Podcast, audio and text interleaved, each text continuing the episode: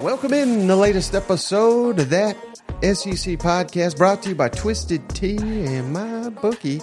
I'm your host, Michael Bratton. I go by S E C Mike on Twitter.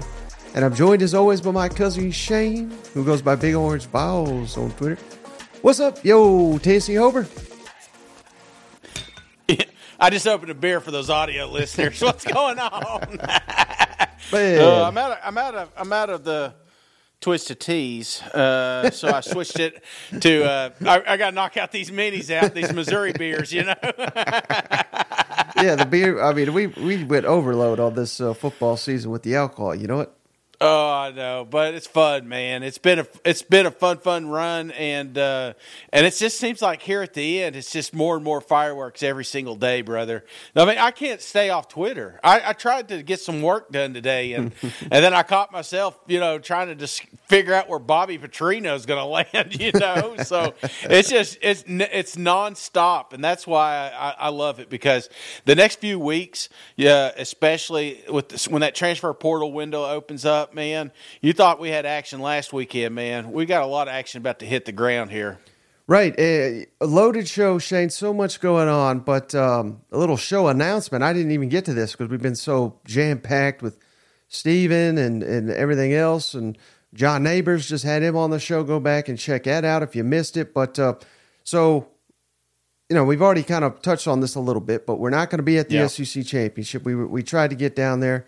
Not this year, they said. Maybe, maybe another year. So we're going to do our own version. We're going to do yeah. our college game day style live, leading up to the game. We're gonna we're gonna do our, you know, lead up to it. Then we're gonna watch mm-hmm. the game, obviously. And uh, if I can coax Shane into it, we're gonna do a halftime report. I'm doing it. I'm doing it. I'm in. And then as soon as the game's over, we're going live again. So we're gonna go three livers all Saturday for the S E C Championship.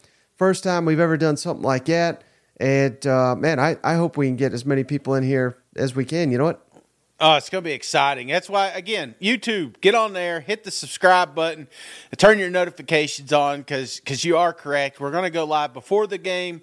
We're going to get together at halftime, answering. I mean, that's what I love about it is the interaction too, you know, because me and Mike, obviously we're going to have our two cents on the, on the, on the narrative there, but, but listen to what you guys say. Sometimes you guys take it in a different direction. So this is just as much your show as it is ours. So be sure to jump on there, and then fo- finishing up the game, you're going to get probably a blistered cousin Shane. And, uh, I don't know, maybe a somewhat so- uh, sober Mike. I don't know, but.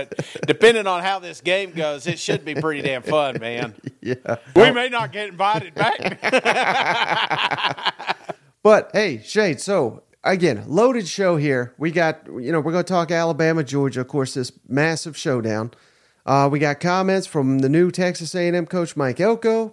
Comments mm-hmm. from uh, the new Mississippi State coach Jeff Lebby. Want to get, you know, the audience a little informed of who these guys are. Bobby Petrino. So much yeah. going on. But uh, before we get into all that, Shane, great job here. Chris Lowe, E S P N, kind of uh, broke some news here. I, I was waiting to, to to cover this with you, Shane, but some notable twenty twenty-four S E C matchups that I've already announced. They're going to announce the, the full slate here in uh-huh. probably about a week's time is, is what I understand. But uh, we got some games, Shane. I'll throw it up here on the screen. Uh, these are just the ones being reported by E S P N. And again, these are all next season, but my goodness, Shane, this slate is just incredible. Right out the gate, Miami at Florida. Ooh. I mean, Billy and, and yeah. the Miami coach, my God, they they have, this is like, this might be whoever loses might get fired uh, at the end of the season. You know what? You know, they better have the, the damn Spurrier cam again, you know. I want to know how he feels about this matchup. And then that same day, Shane, Notre Dame at Texas yeah. A and M. Mike Elko, I guess this will be his debut as uh, A and M's yeah. head coach. He used to be defensive coordinator at Notre Dame, so there's storylines galore in that one. Cannot wait for that. And then, oh yeah, Shane, two weeks later, again, you're going to sense a theme here. Texas A and M at Florida. Billy better not lose year one. I mean, this man's going to be on a, on a hot, hot seat here. But right out the gate, giving you Miami, and two weeks later, Texas A and M coming to the Swamp. Man, they, they are yeah. not making it easy on Billy Napier here. No, it's going to be like Jimbo two point oh. It's like, is this the week? Is this the week? You know, they got to come out. They got to come out strong. They got to. I mean, obviously, got to put Miami away. Mm-hmm. And Texas A and M with a new coach. You know, there's there's not a lot of runway here. So again, you can't you cannot afford for a slow start like you've like you've had in the past. You know, so you really got to come out with your, your feet running. And uh, man, that's tough. And you're like you said, you're going to sense a theme because it, it's almost like that every week now. Now it's like, oh, well, then you got Oklahoma coming or Texas coming, you know? Right. And speaking of Oklahoma, Shay, so their first official S E C game, Tennessee at Ooh. Oklahoma. Josh Heupel's return to Norman. Uh-huh. Ooh, buddy, that this is September twenty-first. I mean, that this is a this feels like a playoff game. Damn, that'd be a great one to see. Like you said, just the the story, the narrative coming in there. Uh, there was rumors of Heupel when, when that job opened up, mm-hmm. and I'm sure they're going to show everybody uh, him at the the Heisman, you know, the podium there. So uh, obviously didn't win it, but was a candidate while he was a quarterback over there. Yep. So it's going to be awesome to see. And uh, you know, the last time we were there, it didn't turn out so well. So so hopefully, maybe Tennessee could get back on the good side there. Right, and you know, there's not going to be anyone that's going to win, win this game more than Heupel. They they fired yeah. him as offensive coordinator. Remember that. So mm-hmm. the following week, Shane, my goodness, Georgia at Alabama, September twenty-eighth. Mike, I mean, are we just holding the national championship in the first month of the season? That, that's that's what it may feel like come September twenty-eighth. You know what? Well, you can see why all these colleges are getting paid so much by Disney, you know, because they loaded it up. They absolutely did. And and again, you're going to sense a theme with with. You know, a lot on the line. And, and with the expansion of the college football playoffs, you know, th- you're not out if you lose one of those games anymore. You know what I'm saying? So, right. you know, you seeing a schedule like this back in the nineties, you're like, shit, you know, we're, there, we're done, you know. But all you got to do is win a couple of one or two of these marquee games, and you're still in contention uh, at the end of the season for potential uh, college football playoffs. So, yeah, man, we're not even out of September yet, Mike. What else we got? Yeah, that, yeah, and that's a great point with the the expanded playoff. So these are not going to be a, quite elimination games, but they're going to be uh-huh. fantastic. Two games on the October nineteenth slate, Shane. Alabama at Tennessee. Oh, yeah. That's a rivalry again. I mean, it's last two have been classics here. And then Georgia at Texas. Kirby Smart defense, Steve Sarkisian offense. The two teams that battled it out for Arch Manning going head-to-head. I mean, oh, my goodness. And these these are just conference games, Shane. Oh, man, I'm telling you. that, that And I don't even know what time they're going to – you know, that's the thing. Usually you have one marquee game. That's that's the infamous three thirty C B S. It feels like they're going A B C's going to have their hands full on what to put at that mid midweek or uh, mid oh, – shit, what's the thing I'm trying to say? Midday uh, time slot. Right, right. And, oh, that's another thing, Shane. When So when they have, they reveal the schedules here in about a week or so, yeah, it's my understanding that they're going to give the kickoff times for most of them right out of the way. So we it's not going to be a week-to-week, when are we playing? Is it three thirty? Is it prime time? Because E S P N, Disney owns yeah. all the rights, they can set the schedule now. And, and there's no C B S got to oh, wow. pick a game, E S P N gets to pick a game. No, they get to determine all of it. Now, I I, I don't think they're going to announce all of them because, right. you know, how'd they put like, you know, let's let's be uh, let's be real here, Shane. Like uh, Missouri, Georgia this year. Yeah, that if they were doing that in December of last year, that's probably like a nooner. Yeah, but that was the game for the S E C East, so they they had to give that in in a great slot. So they're still probably going to have have the ability to flex games, I would think. But that that's going to be pretty wild to see, you know, the full slate and kickoff times uh, it come December. That's a good point, Mike, and I would expect more balance with with A B C, E S P N. Not you know, you're not going to have three or four at one time slot. Right. You know, try to balance it out so that you can watch multiple games, you know, each round, if you will. So I, I, I think this is a good move for viewership. It's a good. I think it's a good move move for uh, fandom, but you know, uh, Texas, you know, they're so used to playing at noon. You know, they used to do those what was a big noon kickoffs or whatever. Yeah. you, you ain't playing at noon in the S E C, Texas. You nope. you made me a while before you play during the daytime. You know. And then how about this curveball, Shane? L S U at Texas A and M. They usually meet at the very end of the season. They're they're switching yeah. it up, October twenty-sixth. So. Uh, we'll get to uh, why they're doing that in just a minute, but that's notable. L S U A and M not what meeting. What game was that again? Uh, L S U at A and M, October twenty-sixth, okay. So not rivalry weekend. Oh, you, yeah, we know it's coming. We know it's coming. All right, and then November ninth, about the same time as always, Alabama at L S U. Mm-hmm. That's going to be one heck of a battle. And it'll be unique this year, Shane, because usually that's the battle for the S E C West. But there will be no S E C West next season. It's all one division, yeah. so that, that'll be kind of unique November ninth. Uh, Texas at Arkansas, November sixteenth. Oh, my goodness. Now, that's a matchup I want to see. You know what? Absolutely. two point oh. Yeah. And then how about this, Shane? Right before the Iron Bowl, Papaw ain't going to be happy, Shane. Alabama at Oklahoma, November twenty-third, Norman, Oklahoma. That usually that's when they uh, Alabama gets a cupcake right before the Iron Bowl. Not this year, brother. This year it's it's freaking uh, Oklahoma Sooners. Absolutely. This is the week we hear subtle hints from Coach Saban on why they shouldn't expanded the S E C. And then last, but uh, the best for the last here, Shane. And, and just just because I've missed this game so much, first time as conference S E C opponents. Texas at Texas A and M, November oh, yeah. thirtieth, Thanksgiving weekend, rivalry weekend, Texas at Texas A and M. Cannot wait for that one. And that's going to be on a Saturday? Uh, the, yeah. The, uh-huh. Okay, yeah. I wonder, wonder if they flex that a little bit. No, this is this is going to be awesome. That's already my favorite week. Now we've got this one added to it, Mike. You know what I'm saying? It's going to oh, be a fantastic yeah. matchup, and there's gonna, the shit talk has already started. Every time I see, and I don't know if we're going to play the clip. But there's Texas A and M was uh, kind of brought up on the news local channel down there, and mm-hmm. and then all of a sudden, man, Texas just piled on. You know, it's like, like it, it, I love. Love it, man. I, I mean, we got to see little pieces of it, but now that they're going to be in this conference, the chirping, oh my gosh, I just it's just more rivalry, more hate, and it's just going to ramp up that last week of the year.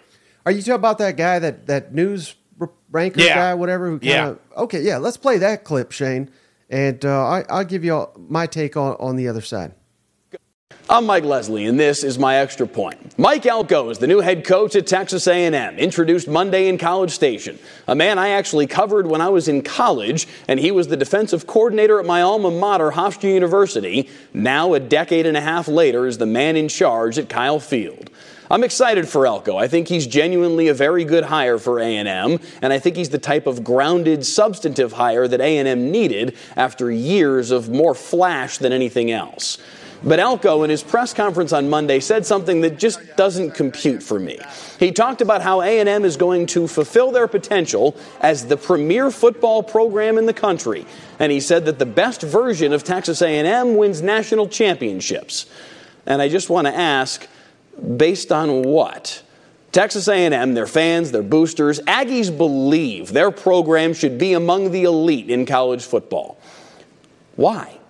They won eleven games in twenty twelve. Johnny Manziel won the Heisman. It was a banner year for the program.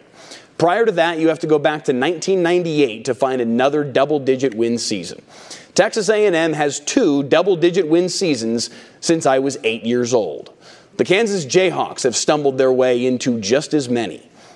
I'm happy for Elko, and I hope for his sake he has success in College Station. I think he has a real chance. But the idea that A and M should be a premier program in the country, it takes more than money to build that. The Aggies are proof. Maybe Mike Elko is finally the missing link. All right, Shane. So, I mean, I, you hear this all the time. A and M's yeah. not won in one hundred years or something like that. They they don't uh-huh. they don't they you know, they've not won an S E C title. I don't know. I didn't follow them in their Big twelve. I'll be honest with you. But I you know, it's not I don't think they very rarely won Big twelve title. So I get it. The the recent history is not there. But what matters more than anything else is talent in college football. Yeah. And A and M has not top fifteen talent, not mm-hmm. top ten talent. They have top five talent, Shane. And that yeah. is an indictment on Jimbo Fisher and why we've been saying he's garbage, he's awful for years. He's been holding them back. And even, I mean, it's night and day different when they fired him. You know, the offense come to life with a third-string quarterback. I mean, they were going toe-to-toe with the likely Heisman winner on the yeah. road uh, just last Saturday. I mean, the team was elevated, and they didn't even freaking yeah. have a head coach. You know what I mean? So that that's the biggest reason why. And my other argument, Shane, is, and I, I get it, it's not quite apples to apples, but Georgia didn't win a national championship for forty-one years. That yeah. has not held them back in any regard, as right now they're the, they're the best team in college football. So I, I don't care if the streak's forty-one years. I don't care if the streak's one hundred forty-one years. That has no bearing on what these players are going to do moving forward. No, I mean, that's that's what it boils down to. It's it's just the eye test. You know, you know the talents down there. We have composite rankings of, uh, you know, different recruiting outfits. We know the talent that's in Texas. We know the talent that has landed in College Station. And that's why, you know, I, I think it's so dumb sometimes to, to look at these numbers and say, well, you haven't won a, a natty in, what, eighty, one hundred years, you know, whatever. But think about it. You know, uh, there was a time when Nebraska was the powerhouse. There was a time when Minnesota was a powerhouse. There was a time when Georgia Tech was a powerhouse. You know, it's like these, it's ebbs and flows, and, and it comes and goes. And, and it, you know, when one team's closer to, to popping, then one team's, you know, closer to disappearing. And, and Texas A and M has been on that fringe uh, of of making that next step, just like Georgia did. You know, how many ten-win seasons? That's, that's the reason Mark Richt got fired, man, is because they knew that that was a national championship opportunity, and it wasn't getting to that level. So they finally got a coach, and look, all of a sudden, we're talking about one of the longest streaks to ever happen in college football. So I, I, Texas A and M's right there. Texas is right there. You know, it's just it takes it takes a perfect alignment, but it also takes a, an opportunity. And I think college, especially down there in College Station, they have that opportunity. That's why we've been so high on them the last couple seasons. Yep. Well, we'll get to Mike Elko's introduction here in just a minute, Shane, but uh, huge news out of the S E C on Tuesday. Bobby Petrino riding that hog down to Fayetteville. I mean, oh my goodness, Shane. Never in a million years did I think uh, Bobby Petrino would be back at Arkansas. And the only uh, hiccup, I don't, I don't think it's officially been announced just yet. I could be wrong as we're recording it. It probably will be official by the time this podcast airs. But uh, how crazy is this, Shane? I think the the only hiccup, they they don't call it the Bobby Petrino policy, but that's basically what it is. Mm-hmm. They have a uh, policy in place. If you've been fired for cause at the University of Arkansas, you cannot be rehired there. Does that make sense? No, I didn't know that. They have that? They yeah, they did it right after they fired Bobby Petrino. They yeah. put this policy okay. in. Yeah. So they're arguing now, well, when we fired him, that was not in place. So he, so he is uh, not under that policy. Oh, my God. But it, it's just so funny that they're having to do like a little, uh, you, you know, roundabout here just to just kind of skirt the rules. But, uh, you know, be that as it may, all the jokes that are being made, I get it. But uh, I think, you know, this is a move that will endear Sam Pittman to this fan base that yeah. has essentially turned on him. Uh, but we we all know Bobby Petrino, the history, just an elite offensive mind. I would argue that Texas A and M was night and day different on the offensive mm-hmm. side of the football this year. It was working well. Connor Wigman gets hurt. And now with a more athletic quarterback in Jalen Henderson, you really got to see what this offense was capable of in College Station. Um, I think for Sam Pittman, who's back against the wall, again, that was another thing. People were saying, well, how good of a candidate can a guy like that really attract if it, if he's kind of a, a you know, a, a, a season away from being fired, which is a fair yeah. question. All things considered, Shane, I don't know. I don't think they could have done any better than Bobby Petrino. No, man. I mean, there's part of you is like, you know, Sam's don't let the fox in the hen house kind of thing, you know. But, but I, I mean, he he had a short list of candidates that fit the problem that he's had. I mean, that's one thing we talked about Coach Odom, especially being there, mm-hmm. you know, somebody that has the experience of being a head coach. Some of the, you know, you've heard Sam say, hey, I didn't know what to do. I didn't know what was the right decision here. Now you got, you got a guy here that's got plenty of head coaching experience, somebody he can lean on again. And, you know, those that win together, you know, flourish. I mean, look at Coach Odom. When things were going good, he was able to go get another job somewhere else. I, I think Bobby Petrino, this is an opportunity for a stepping stone. But if you are Bobby, you know, this is a place you want to come back to, and you're, you're looking at an, an opportunity. I think it's a win-win for him too. You know, there's not a lot. This was a very, very short list, and the fact that you've convinced Bobby Petrino to come back here, I think this is a home run hire, man. And and I think it's a home run because if it doesn't work out, you gotta you gotta fail safe. You got a backup plan here that could that could step in and and win immediately. Bobby Petrino's done it there, you know. So right. yeah, this is a very, very intriguing hire. The the Little Rock Touchdown Club. I can't wait to get to one of those and uh, and and ask a few questions, you know. So uh, let me ask you this: uh, is, is there anyone that comes to mind, Shane, that has been let go, fired, you know, what have you, that you that you said, man, that guy will never be be welcome back? Because I mean, that's that's essentially what we got here. And I, I'm just talking, you know, fantasy land here, but I'm thinking yeah. like Coach O, the next L S U defensive line coach. Like, I'd love something yeah. like that. Um, any of these guys, mm. any anything pop into your head that, uh, you know, maybe uh, Nick Saban, L S U head coach? I mean, they, you know what I mean? Like, there, there's a yeah. lot. Of course, he was not dis- dismissed or anything. He, he left on his own accord, but Uh, can you think of any that'll be almost as funny as Bobby Petrino well, there, back? There was a couple that was close, you know. The when Tennessee had that opening spot, Lane Kiffin name was floating around out there quite often, and and there was quite a bit of trolling. So I I, I think there were some camps that would have accepted that, and some that were like, hell no, that's not going to happen. So that would be one. Um, oh, I you just know, I just thought of a good one. Yeah. South Carolina, they're unhappy with their defensive coordinator. Bring back Will Muschamp as our defensive coordinator. That would be perfect. That would be perfect. Or Spurrier for off, you know, offense or something, you know. I, because there's a lot of people, you know, that got fired just because of performance, but there was some that kind of burnt some bridges on their way out. So that's right. the ones I'm thinking of, you know, Bobby, even, well, look at Hugh Freeze just in the S E C period, I think is a, is some sort of success story, I would imagine. So uh, yeah, no, there's a few dudes floating around. Derek Dooley, yeah. Derek Dooley back in Missouri, you know, helping them out with the O C. Yeah, but there's uh Man, this this is just a league that believes in second chances. I believe in second chances. I don't know about you, Shane. Oh, well, we wouldn't be here, Mike, if it weren't for second chances.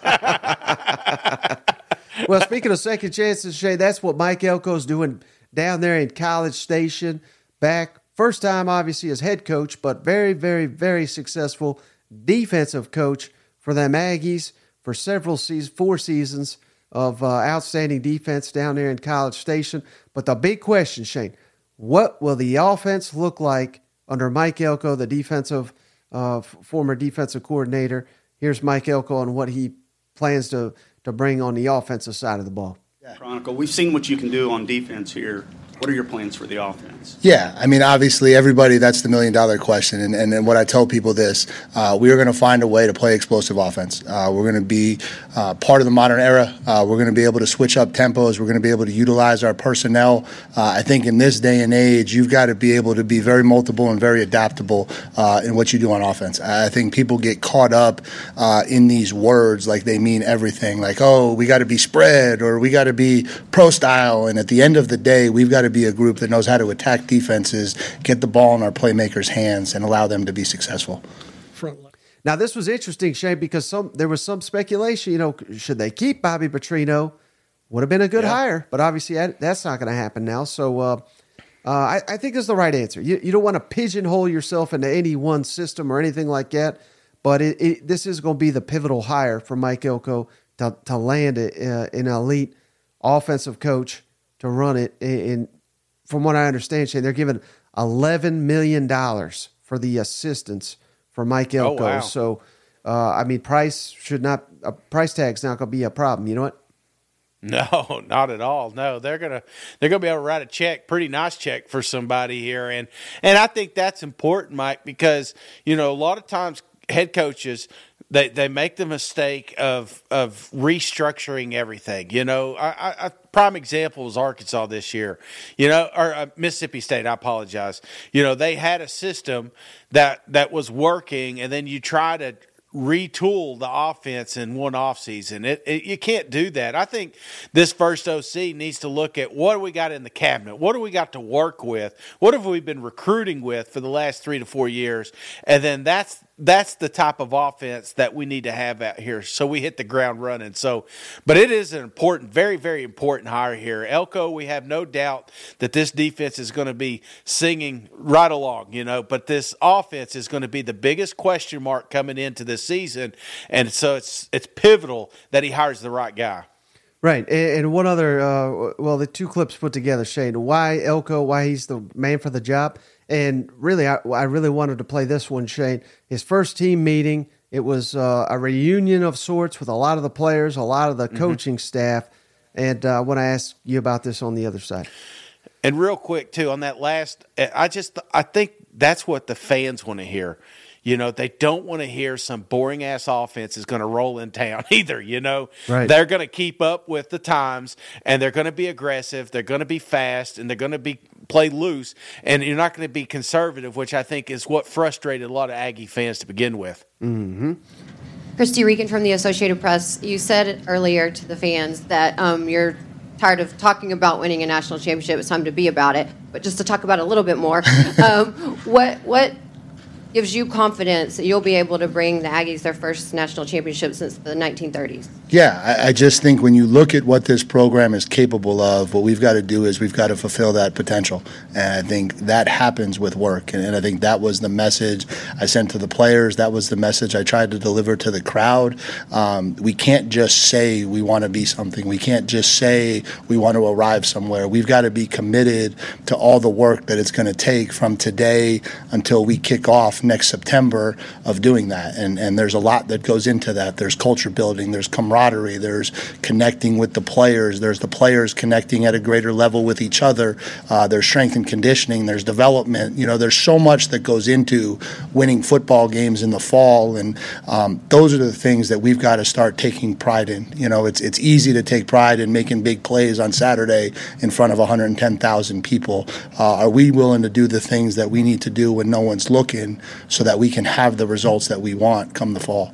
Only being gone two years, you probably had relationships with some of these guys. You either coached or recruited. Uh, you know, what was kind of your message to them and their response? And could, did you maybe get to speak a little differently having those prior relationships instead of coming into a room maybe a little cold? Yeah, you know, it was it was probably a unique start to a first team meeting. You know, there's not many times when you go into a first team meeting and, and fifty of the players come up and give you a big hug and welcome you back, right? And and so I think the start was really unique. It was great to see a lot of those kids, uh, some of those kids that I have coached, uh, some of those kids that I kind of watched on the other side of the ball, some of those kids that were part of the evaluation process and the recruiting process but didn't actually get to see uh, arrive on campus. And so um, that part was really good. But then I think when you get up in front of them, um, all of that has to go away, right? Because it's about new leadership. It's about new direction. It's about establishing a new identity. And, and so you just start building the roadblocks for what that looks like. And so So uh, as much as there is this continuity of guys that you've known and, and you uh,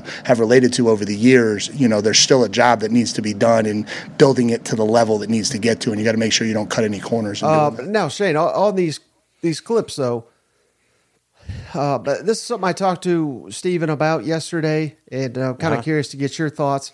again, you, I think it'd be a, a huge mistake to hire a coach because he, you know, he's been there before and he knows the players. That, that's not the reason you're hiring the guy, but I do think it's a, a big added bonus with Mike Elko. And, and I, and, you know, make no mistake, I'm saying he's qualified and all that, but expectations are high.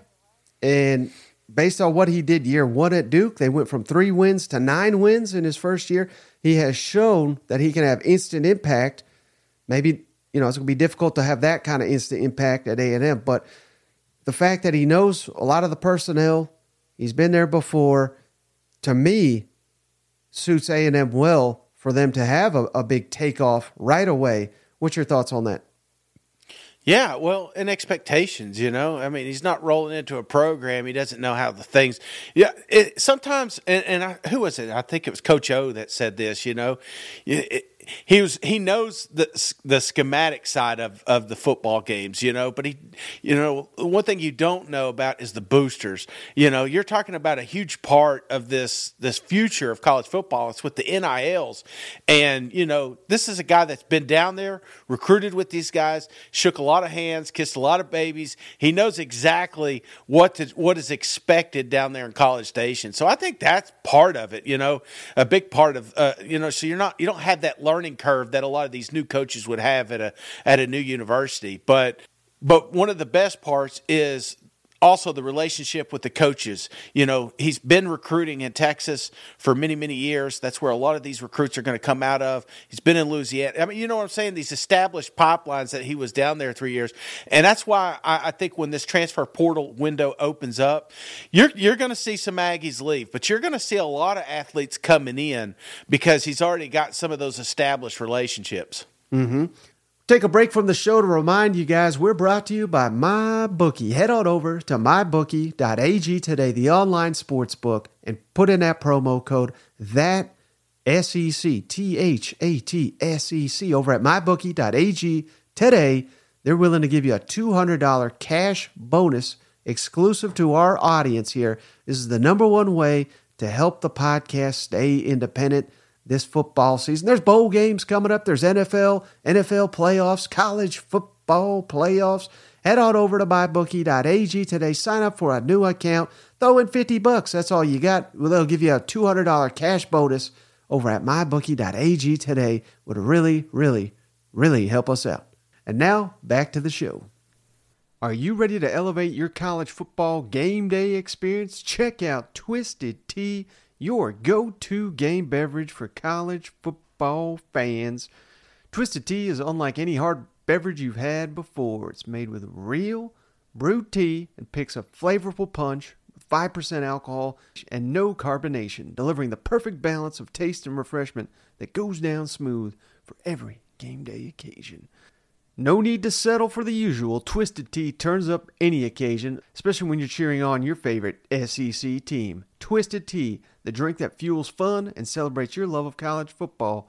Keep it twisted. The podcast is also brought to you by Game Time. Head on over to game time dot co and use promo code that S E C, T H A T S E C, for twenty dollars off your first purchase. Buying tickets to your favorite events shouldn't be stressful. Game Time is a fast and easy way to buy tickets for all sports, music, comedy, and theater near you. Game Time is the place for the last-minute ticket sales. Forget planning months in advance. Game Time has deals on tickets right up to the day of the event. Head on over to game time dot co. Snag tickets without the stress. Download the Game Time app, create an account, and use code that S E C for twenty bucks off your first purchase. Terms apply. Again, create an account and redeem that S E C for twenty bucks off. Download the Game Time app today. Last minute tickets, lowest price guaranteed. Now, on the flip side, Shane, Jeff Lebby, new Mississippi State head coach, doesn't have those relationships in Starkville, but he, he has uh, had them in Oxford when he was uh, Ole Miss offensive coordinator for two seasons under Lane Kiffin. But uh, I, I thought, uh, you know, the biggest question and the biggest reservation I have, and I, I think, you know, it's only fair to to point out, obviously, he's never been a head coach, and the challenges that come with that, particularly in the S E C, particularly in Starkville. It has been done. It, you know, Dan Mullen is, is the obvious uh, case to point to, but h- how can Jeff Lebby get there? Let's kick it over to him on his first time as a head coach. Um, you know, you've had a lot of success on the offensive side of the ball, especially these last uh, five years, but, you know, this is your first head coaching kind of opportunity. What makes you kind of confident that, you know, you thrive in a role like this, and how are you kind of planning on adapting to a role like this? Yeah, I think the biggest thing, and I actually mentioned this outside, but it's not just about me. It's about the people that we bring in the building. We've got incredible leadership of people that I can lean on as we move through this thing to be able to go put together an, an elite staff. Uh, and I do plan on putting together a staff that has uh, incredible experience and, and knows exactly what it's supposed to look like in all three phases. And when we're going to be able to get the right people in the building is – Um, you know, the timeline standpoint will be a little different depending on how a, a couple of things shake out, but but very, very confident in the people that are going to be here, and, and obviously very confident in, in my approach and leadership ability to to get these guys to go where we want them to go. And I, I don't know if you caught any of this, Shay, but this this was pretty wild about, uh, you know, when he, when he came into the airport, I mean, there was like hundreds of people yeah, waiting for I him. I saw it. And uh-huh. then when they when they introduced him a day later, They, it's like they had a rock concert out there for him. Yeah. And, I mean, the energy, the excitement, that's what I want to see. It, it's, it, it does seem, you know, no offense to Zach Arnett, but it, it seems like a one eighty. We went from Zach Arnett to uh, Jeff Lebby. It's just, you could not get more different than that. You know what? Well, you know, it's funny. It's like I can remember a handful of coaches coming in for the first time. One was Mike Leach coming off the plane. Mm-hmm. With a whole bunch of people, and the other one was Lebby coming in with a whole bunch of people, maybe even more. You know what I'm saying? And and I I love that because, again, this was what the fans wanted. They're so excited, Mike. Mississippi State fans are so excited to go from Zach Arnett, you know, fighting for dear life to get seven points in a football game to Lebby, you know, averaging over forty points a game. I mean, you know what I'm saying? And and, and, and he mimics that. You know, you're going to hear these clips. And one word that stands out to me the most, Mike, F U N. They're going to have some fun over there for for once. So I, I love this, man. I I'm, I couldn't be more happy for Mississippi State fans. Right. And, you know, he hit on a key thing here, obviously. Day one, whether you're at Ole Miss or Mississippi State, they're going to ask you about the Egg Bowl and thoughts yeah. on that. And uh, he, he made it clear, hey, he's going to be calling the plays and why that's important to him. No surprise, given that, uh, you know, he's an offensive mind. That's what he's been doing. But I uh, wanted to ask you about that on the other side. Mississippi, you made your name as, as a play caller uh, throughout the years. Are, are you planning to continue calling plays here at Mississippi State, or do you think you'll turn that over to an offensive coordinator? No, I, I will continue to call it. I think that's important for me as we get started in this thing, having one voice as, as we move forward, um, as we're putting together the staff, still having the ability to, to hire an offensive coordinator uh, from a title standpoint to, to be able to take some of the day-to-day Um, and, and be able to go have uh, total control of some of the organizational things that go on with uh, whether it be practice or game planning, so that I do have the ability to be a head coach. So uh, he'll be an incredible extension of me, one that I trust, one that understands the system and, and has lived in it. You never know who you're going to end up working for in this profession, but uh, you've been on the opposite sideline of a pretty important ball game around here. What, you know, what's it like maybe coaching against Mississippi State and now you're the coach at Mississippi State? Yeah, well, obviously I'm looking forward to, to continuing in, in the chair that I'm in. Uh, I do. I know the importance of that game after living it uh, for, for two years, uh, but incredibly excited. Uh, I understand how prideful State is. I love the fact that our fan base um, wants that game is, you know, more, more than any one of them. And you know, I think you can tell how passionate Doctor Keenum is when he talks about being state champs. So, again, sitting in this chair, I don't take it lightly. Um, it's going to be a lot of fun. People in this state are going to have a lot of fun with that game, and I'm one of them. All right, Shane, so, again, first-time head coach, calling the plays, mm-hmm. and we've seen mixed results. I mean, you could look at, like, Josh Heupel calls the plays. They, they do fantastic. Billy yeah. Napier. Of course, the offense is starting to pick up, but there's there's a big concern. Should he be doing that? We saw Drink give up the play calling, and Mizzou took off. Jimbo, obviously, uh, that was taken away from them, and they kind of took off. So I don't know. It, this this is, feels like a weird place. Thoughts on Jeff Lebby calling the play? Should he do that? That's what he. That's his strength. That's what he knows. Or should he give that up, given all the, the new responsibilities that come with being a head coach in the S E C? Are you asking my opinion on this? Yes, sir. Because I, I think that, you know, when you're removed from that O C role, I, I think it's important that you – I mean, that's why that's why you got hired. So I, I I believe that he should hang on to it a little bit more. Maybe not one hundred percent, but like eighty percent, you know, and, and slowly – start releasing the reins. You know, you saw a little bit with this with Hugh Freeze this year. You've seen it with some of these other coaches, you know. Start the season, this is what I want, these are the expectations, these are the scenarios, these are the plays I'm going to call. And then once you kind of comb the guy that's under, because that's all it is, is a mouthpiece. This O C, whoever he hires, is going to be a mouthpiece. He's going to be somebody that can sit and film study, and you know. So when he does start doing more of the G M work, mm-hmm. he'll ha- you know he'll have somebody in those those rooms, you know, uh, get these boys in the right spot. But right. I, I think that's important for this, is just to kind of establish the culture you want, exta- you know, establish what the expectations are, and then slowly start releasing off of that. I don't I don't think you come in and say, okay, I'm hired the head coach, I'm not going to mess with that anymore, I want this guy, because you're putting a lot of pressure on somebody that may not have done it for or may not have the same ideas that you do. Right. And then last, I just had to play this one, Shane, because you, Lane Kiffin trolling away, even trolling about Jeff Lebby. I don't know if you've seen it. I'll, I'll throw up the, uh, if, if anybody's missed it, the, the graph here. But uh, he was asked about it, and uh, I love this response from Jeff Lebby.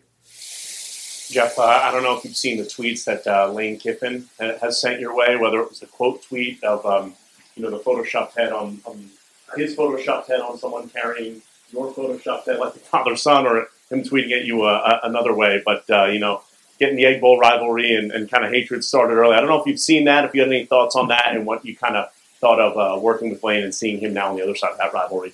I've seen it through um, text messages. I haven't actually seen it on Twitter.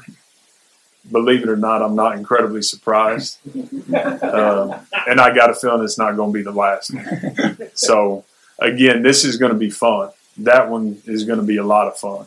And um, I, I just – I can't. I can't wait to get to work with our guys, create vision for them, uh, be able to cre- create, uh, man, some steadiness, and, and just talked about it. But these guys have been through a lot. And so being able to give them – man, a calm hand is going to be a lot of fun for, for us as a staff, and and these guys understanding that, man, they can come to us at any point in time and, and be able to share their experiences and understand that, again, we've got their back, we're here for them, and we're we're ready to go chase it together. Yeah.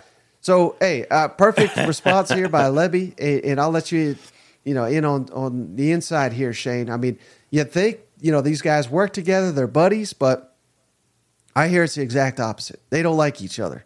And Kiffin fired his best friend, used to be the offensive line coach at Ole Miss. Mm-hmm. Fi- his name's Randy Clements, and fired his ass. And that was kind of the beginning of the end of this relationship, and, and why Lebby left for Oklahoma, or at least part of it. So I like that there's juice here, and I like that Lebby didn't quite take the bait. You know, I mean, it's yeah. Uh, I think I, that, that was a smart move. Yeah, but I love it, man. Like you said, it didn't feel like – I mean, it felt like these teams did not like each other, but it never felt like, you know, Lane Kiffin didn't like Arnett, even though they didn't even get to play in this thing. You know what I'm saying? Right, it just yeah. it, it just didn't feel like that was, was the case, you know. And, in fact, you know, short of the four-wheeler coming out there, that was about all the coaching excitement we had, you know. uh, so so I, I think this year it's going to add a little bit of something, because these guys do have that relationship. There will be some trolling leading up to it. And then I think, you know, I saw an interesting uh, uh, graphic. I think they were up over two million views on this thing, up s- several percent from last year. You know, this so this this is a game that is gaining viewership each season, and I think this is just going to add to it. Mm-hmm. All right, Shane, so let's uh, transition to the S E C championship game, or really what we should call it, the national championship game, yeah. Saturday in Atlanta. And uh, I don't know if you've seen this yet, Shane, but it, the line has, has shifted. It, it opened Georgia minus four. It's mm-hmm. now Georgia minus six, so nearly yep. a touchdown favorite here. Uh, so thought, I put a lot of money on it, you know. thoughts on thoughts on that, Shane? I mean, nearly a touchdown underdog for uh, the greatest coach of all time, coming off of improbable win. They feel Alabama feels like the team of destiny. Georgia yeah. feels like uh, you know they should be the favorite. I get it, betting favorite anyway, and uh, two-time national champion, undefeated. But uh, does does that change anything? Because because you, you know that's plastered all over the facility down there in Alabama. Yeah, well, and so is six points, you know. Don't think Kirby Smart ain't going to his boys and say, hey, look how many games we've won, and they only think we could beat they, – they don't think we could beat them by more than a touchdown. You know what I'm saying? you you mean – so they're going back and forth. They're using this. This is this is beautiful rat poison for both of them. So uh, I, I think this is great. And, and, and to be honest with you, Mike, here, you know, how many times have we – it feels a little bit different. You know, because Alabama's never really been an underdog, have they? Have they been an underdog in any game this year? Not this year, and, and very, very, very rarely. I, I think like three times under Nick Saban yeah. outside the first season. So, I mean, that's that's an intriguing part of it, too. And I, and this is the closest that Georgia has been, you know, p- predicted to win. Now, we've all played the game like, well, if the stars are aligned, you know, you could take Georgia. So, you know what I'm saying? So, I, I think that's kind of it, – it's it's uncharted territory. This is the two, These are the two teams that that we can't wait to see play because – you know, it's almost like a coin toss for some. So, I, I don't know, man. I, I cannot wait. This and this, I expect this line to keep moving. I, I really do think that there's going to be some some very heavy bets put in on this one for one team or the other. Mm-hmm. And, and so, let's kick it over to Kirby first, Shane, where he talks about Alabama's defense. And, you know, it's almost like he steals a line from Spurrier here. How hard it is to win the S E C. He doesn't quite say it's harder to win the S E C than a national championship, but I think he wants to say it. He just don't want to dis- he don't want to give any fuel to Michigan or whoever the hell they yeah. destroy in the playoffs. So let's kick it over to Kirby on, on just the importance of winning an S E C title. About Alabama's defense, and are there characteristics with this defense that you're used to seeing with a Kevin Steele defense?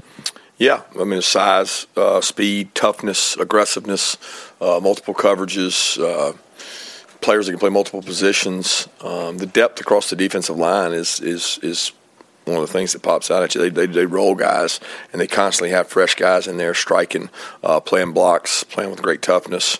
Um, really good at the star position, very experienced.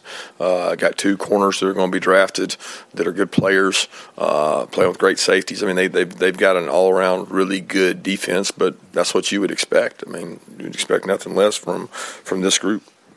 Coach, you guys have won as many S E C championships as you have national championships. Just how hard is it to win these games, and does it make you appreciate it even more?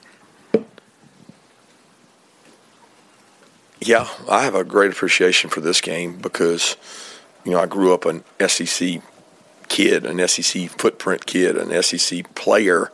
Uh, I've coached most of my career in the S E C, so I have an appreciation for this game and uh, how hard it is to win. I mean, um, it, it was no different in my experience in Alabama. You know, we had a year that we won a national championship that we didn't win an S E C championship, so um, – you know, that's happened uh, a couple times in our conference. It's hard to find that in most conferences. I think it speaks to the depth uh, of our conference. It speaks to the, uh, the, the how hard it is just to get to the game. I mean, uh, we in, in some ways, I think Alabama and us have been spoiled, and I don't think some kids appreciate. They think it's a rite of passage, and it's not. It's earned, and uh, it's, it's some of the greatest uh, – venues, the uh, environments that that, that uh, I've been a part of to play in that game. All right, Shane. So I, I, again, there was, uh, you know, there's been years where Georgia didn't even win the S E C, but they won the national championship to start this incredible run they're on. So, uh, and it was of course Alabama that ruined it for him. So yeah, uh, th- there's a lot of truth to what he's saying, but let me. Let me ask you this, Shay. Do you think this game will be tougher for Georgia than any game they're going to face potentially in the playoff? Yeah, name another team that, that Georgia should be scared of that potentially is in their way on their, you know, going toward a national championship. You know, I think mm. a lot of people are going to point at the Michigans and the wa- whatever. You know, I mean, they're going to be a fun story, but they're also going to be a black mark on the on the street. You know what I'm saying? Georgia's going to run through everybody. This is the only team that, you know, I, I'm not saying it's had your number, but, you know, in Atlanta, it's been a little bit different situation. So, um, and th- there's a little bit of that going on. So, I don't know, man. I don't know. I, I just, I, I keep going back and forth. I just want to say, well, yeah, Georgia's going to beat the hell out of them. And then, right. and then I'm like, well, I don't know, man. Nick Saban, he made that deal with the devil. You know, he, they may come out and, and whoop Georgia again in Atlanta. Yeah. I, you know, as you were saying, well, Michigan, Washington, all that. They're just T C U with different jerseys on, you know? Yeah, that's it. It'll be fun to talk about, you know? And then last one from Kirby. I love this, Shane. He's asked about Jalen Milroe. He said, yeah, reminds me of my son. He plays. He loves to play Madden, and and he's always the Ravens. I said, why, why are you the Ravens? Because they got Lamar Jackson, that's why. So that's what he sees in Jalen Milroe. Kirby, a lot of history and tradition about this game. I think that's why so many people love it. So I'm going to ask you to maybe reflect, if you can remember, a long time ago. two thousand nine, I think Chuck Dunlap told us that this is only the second time two teams have met undefeated in the league in the game. You were the defensive coordinator for Nick Saban, and I think you took down Florida. I think that led to a national title. Your first one as an assistant. Can you reflect on that? And then, two, when you were talking about Milroe, are those like Tim Tebow characteristics with the size, the speed, and the running ability? No offense to Tim Tebow, but he's he's this guy's different. You know, Tim was, uh, you know, I mean, he was just it was a different different running style. You know, very different running style in terms of uh, what they did and, and how they did things. Um, this guy's, I mean, it's like when I was when I used to ask My, my sons who they were playing with on the Madden game, and they would say, I'm playing with the Ravens, and I would say, why are you playing with the Ravens? And they would say, I got, they got Lamar Jackson and nobody can tackle him. Well, this guy's a, a bigger physical version of, of that. He's playing at a different speed uh, than everybody else when you watch it, and that's the way the Madden game was for him. And uh, you know, people, the guy throws the ball really well.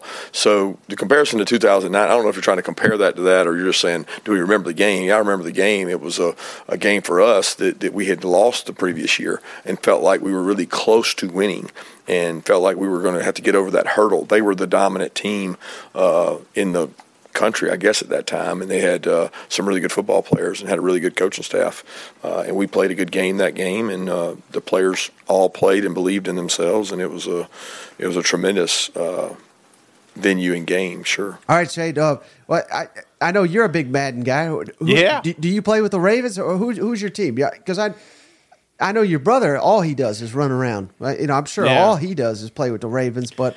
Uh, back in the day, back in the day, I, I was I leaned heavy, but uh, especially on mobile quarterbacks. But these days, brother, they got so many different. These little kids, they can blitz and everything. You know, I, I was playing my nephew the other day. He smoked me, by the way, and uh, I couldn't I couldn't get out of the pocket. So no, I'd rather have a I'd rather have an accurate quarterback. Not saying that Lamar's not, but you know, on that game, I, I I'd take a give me a Joey Burrow or something like that. You know, somebody just just dialed in, throwing dimes out there. And I, I'm more worried about the athletes that are around me. I need receivers, you know. So right. and uh and and going back to what he's talking about here, you know, um I, I'm sure Tim Tebow took that a little personal, you know what I'm saying? I mean, and, I mean, in a nice way, he was talking about Tim not being as good as Jalen, you know. Right. Of course, Tim would have ran through you, you know.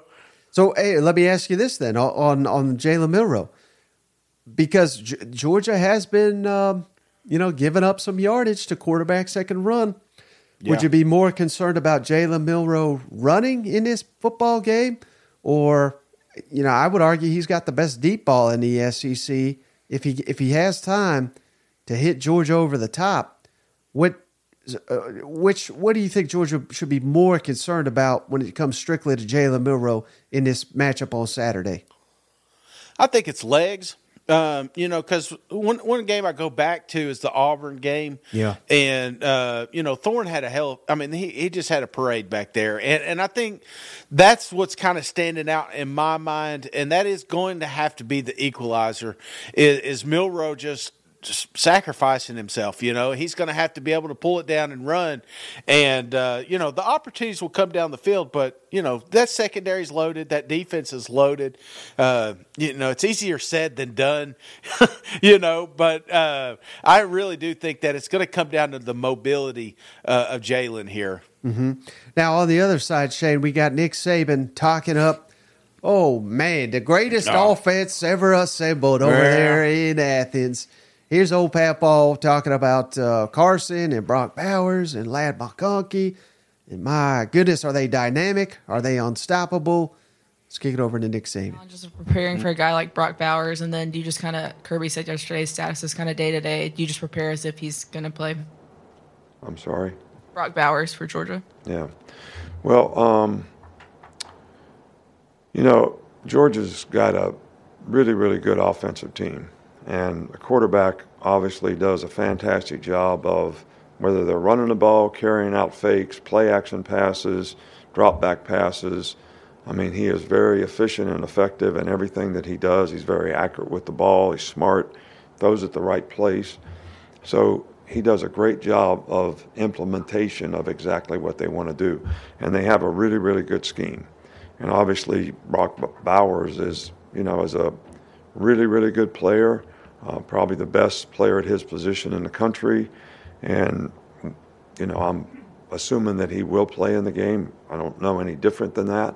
Uh, and he's a mismatch issue, uh, but he's also a good blocker and a really good competitor. So it's not only his pass-catching ability, uh, it's his ability to do all the things that really good football players do, uh, and he does them at all at a high level.